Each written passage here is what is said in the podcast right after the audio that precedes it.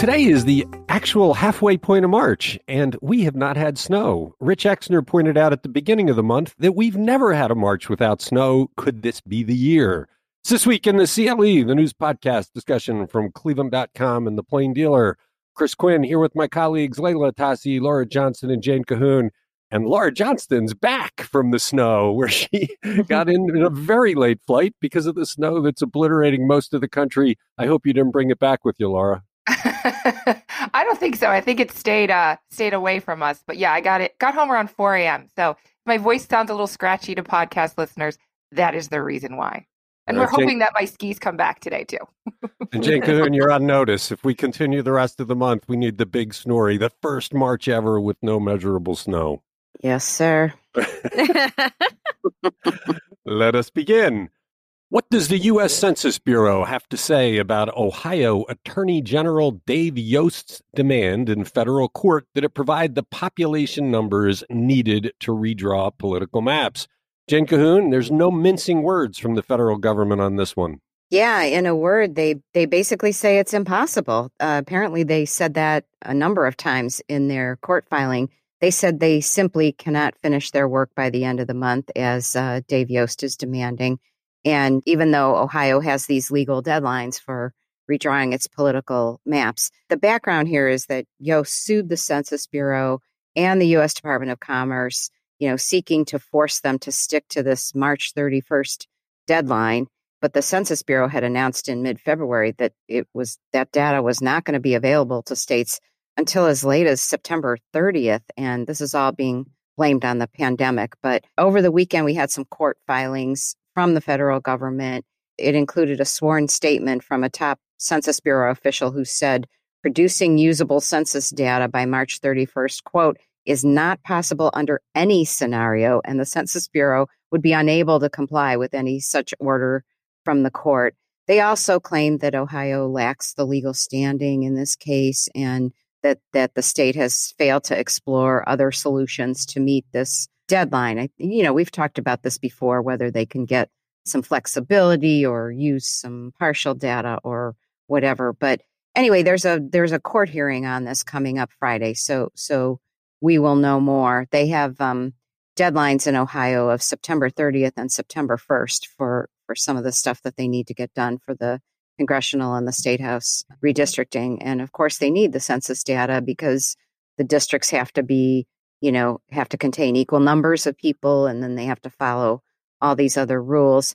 Uh, Yost isn't happy about this. He filed a response saying that the "it's just too hard" argument will will permit the Census Bureau to ignore deadlines for every future census. Then this gets even more complicated, if you bear with me here. That lawyers representing a coalition of voting rights groups and local governments they sought to get involved in this case because they say if they grant Yost's request for this March 31st deadline, it would conflict with another court order from their own lawsuit when they successfully blocked the Trump administration's effort last year to, to conclude the census early. So I guess as part of that, the Census Bureau agreed not to report the results before April 16th. So that, that puts them in, right. in a bind there.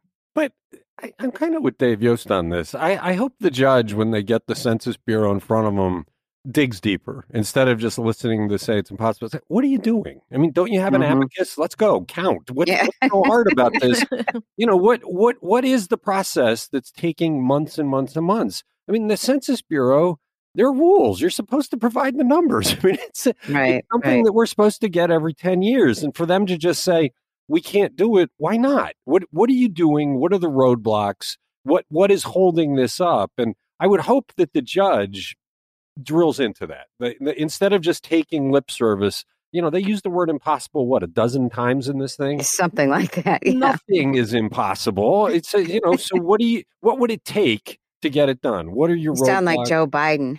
Well, Nothing just, is impossible. I, I just it it seems like a bogus response. I mean, the states look this, this is unfair to states where population has grown. They're supposed to get extra Congress people out of this.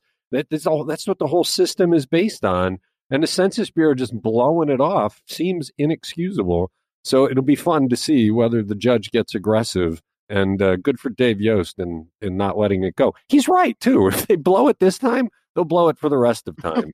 um, you know, we're supposed to get more technologically advanced. We're not supposed to go backwards. I mean, they got the numbers out when they were going around door to door with pen and paper. You know, yeah. When when do in non-pandemic uh, census years? In non-pandemic census years, when when is data usually released? We like usually when, get it by now, right? Yeah, I think it right? is usually released by by the end of March. Okay, um, I think or April. Yeah, something yeah, like it yeah. is. It is, and they're you know, one of the weird things in the story, it said that the census was denied an extension of time because of all those those hurdles. Well, if you're denied the extension of time, why aren't you making the deadline? That made no sense to me. Hmm. If they were granted the extension of time, then okay, you're not going to make the deadline, but you were told no, yeah. get it done. Why didn't they? all right, you're listening to this week in the CLE. What are the new rules for students in spring sports who get exposed to the coronavirus at school? Laura Johnston, every time we talk about extracurriculars and things in the schools, lots of people pay attention because so many people have children in the schools. This is a pretty big change for people that play spring sports and do other things. Right. So it's good news for high school athletes. So if they if kids are exposed to COVID in the classroom, they no longer have to quarantine from extracurriculars like sports. They just need to monitor themselves for symptoms in quarantine if they have any. And this is because Ohio has done a lot of research showing that as long as students are wearing masks and keeping the distance and the protocols in the classroom, they're not really spreading the virus. So there's no reason to have to opt out of school or the extracurriculars. However, if you're exposed during sports, that's a different issue. You're going to have to do the 10 day quarantine with no positive tests or seven days with the test. But yeah, there's lots of spring sports, you know, lacrosse, baseball, track, I think boys tennis. And so I'm sure these this is a relief to kids who just want I mean, this is the first think about it. This is the first season of sports that it was affected by the COVID last year. So these kids didn't get to play last year. So it is really nice that they can, you know, take a breath and relax and be like, I can get a season in. I, I, I'm a little confused as to why it's different if I get exposed in school as opposed to exposed anywhere else. Is it just because in school the people are wearing masks, so the chance that I got it from mm-hmm. mud exposure is very small? Yeah, they know what the the protocol is. They know the setup, right? They know if you're sitting at a desk and you're facing forward and you're wearing a mask, then the kid who sits next to you, if he has COVID, you're probably not going to catch it because you're separated and you're not interacting. But think about sports; these kids are not wearing masks, and you know, practice sharing equipment. You you don't have the same kind of safeguards there. Okay, that's interesting. It's this week in the CLE. What dramatic step did Cuyahoga County's new sheriff take in response to the killing of a jail guard at a bar over the weekend? Leila Atassi, I intentionally did not pronounce his name. I'm going to leave that to you. well, the sheriff temporarily suspended his deputies and corrections officers from being able to work off duty security jobs at bars or really any venue with a liquor license that includes sports stadiums and grocery stores and, and liquor stores. This happened after corrections officer Timoteo Cruz died Saturday night at Rookie Sports Bar and Grill in Parma, along with uh, a bar patron, Michael Asierno, when they were both gunned down in the parking lot by a gunman using an AR 15. My, my colleague Adam Ferrise reported that the two brothers who were arrested in the attack were earlier kicked out of the bar and appeared on surveillance footage to say something to Osierno in the parking lot before retrieving their gun and opening fire. Investigators are still trying to piece together this one and figure out, you know, who was the intended target here and what was the motive. The brothers were arrested, but Sheriff Christopher Viland, uh, you know, he was just hired March 9th. That's why we're having trouble pronouncing his name. we'll get you. We'll get it. A, a lawyer for the Ohio Patrolmen's Benevolent Association said that he understands why the sheriff would temporarily suspend his officers from these outside jobs until we understand what was the motive behind this crime. But he expressed concern for how long that order will last because we all know that that many officers count on that extra income that they earn from those off-duty details. The, the, the odd thing, I, I, guess, the debate comes down to if you have your officers doing off-duty work at a bar because of the alcohol, it puts them into greater danger. But on the other hand, having officers who are trained and have badges in those kind of situations generally could be helpful. It'll be interesting to see where they end up. Mm-hmm. I know a mm-hmm. lot of a lot of places don't allow officers to work in places with with liquor licenses.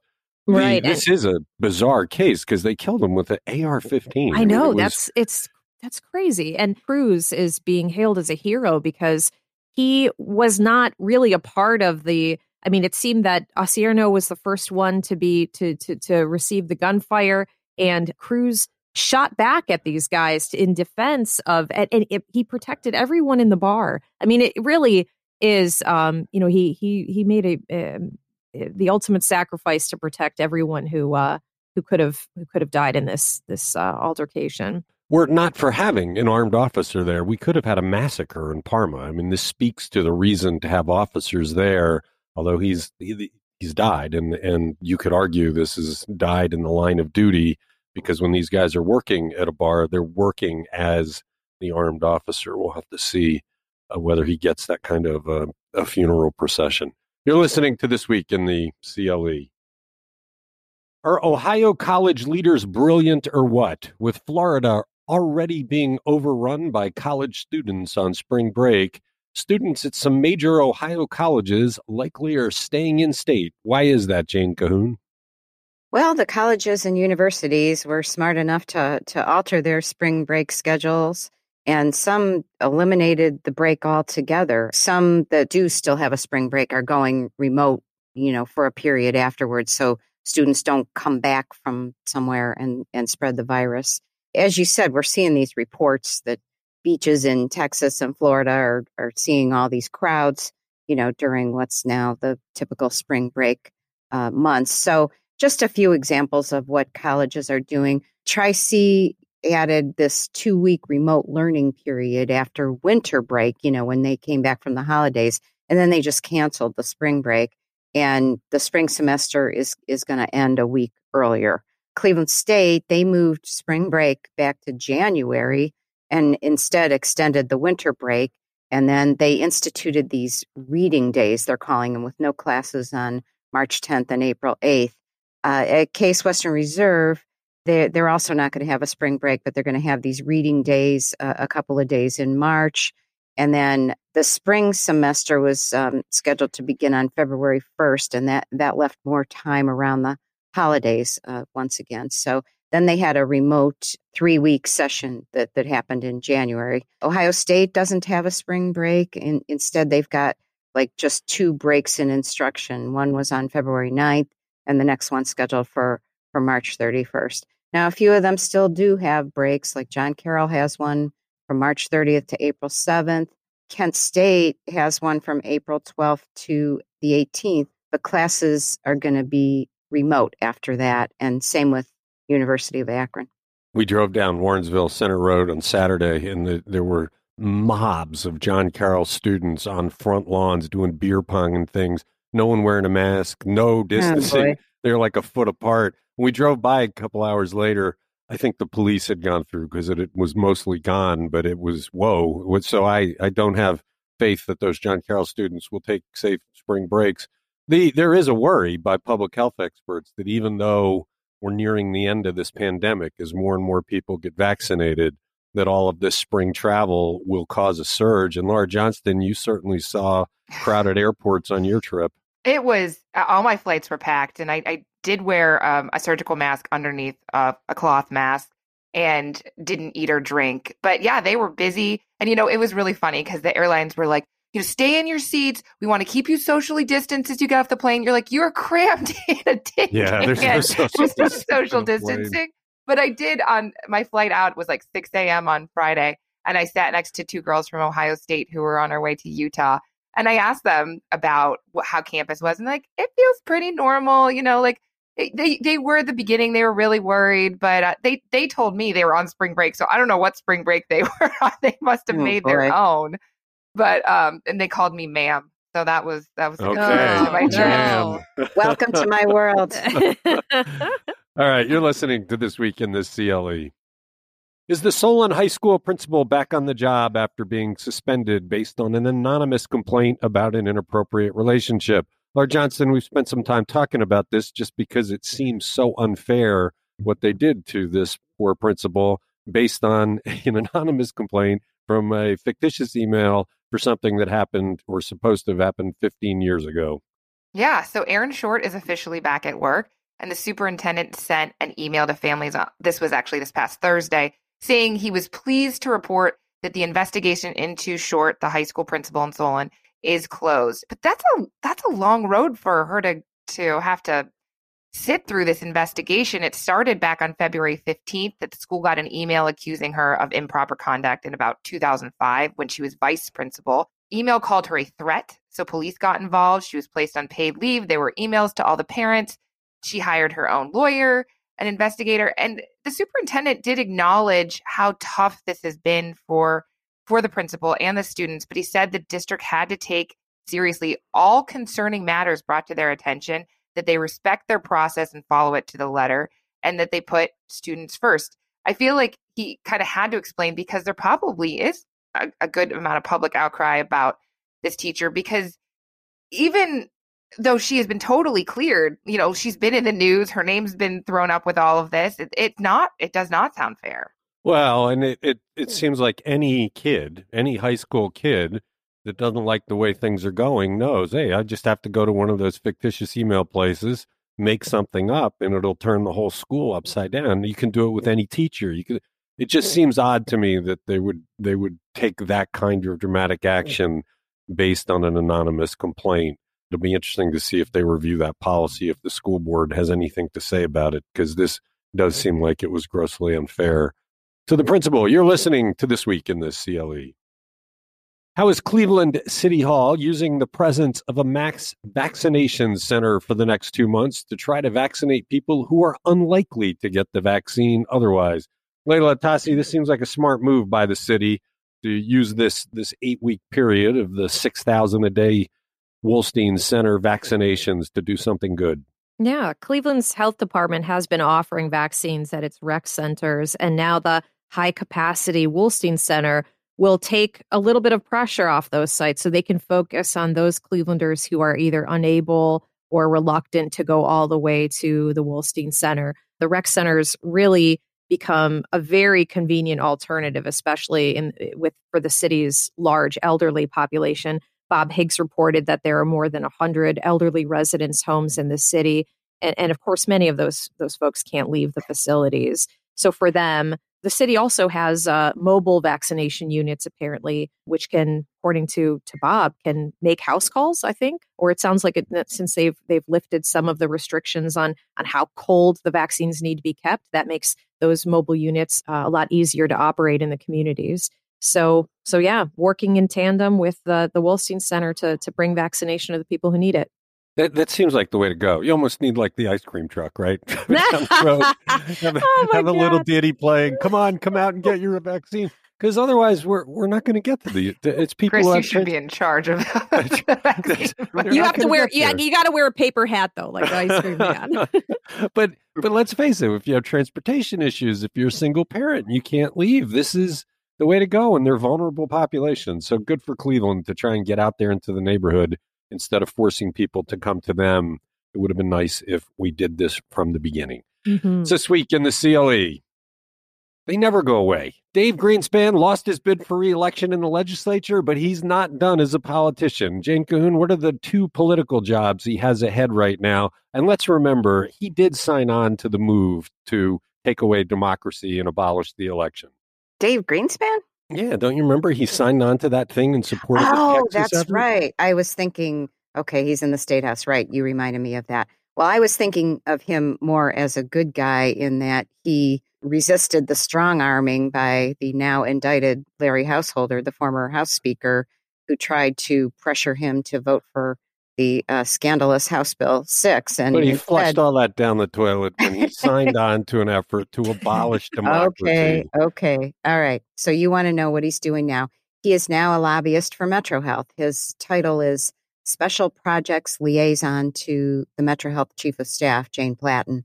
His job's going to involve, he'll be in familiar territory. He's He's uh, going to lobby at the state level. He told Andrew Tobias that uh, he's scheduled to testify, in fact, uh, before an Ohio Senate committee on Wednesday on the proposed state transportation budget. So he's going to make about ninety-five thousand a year in that job, according to Metro Health spokesman Mike Tobin.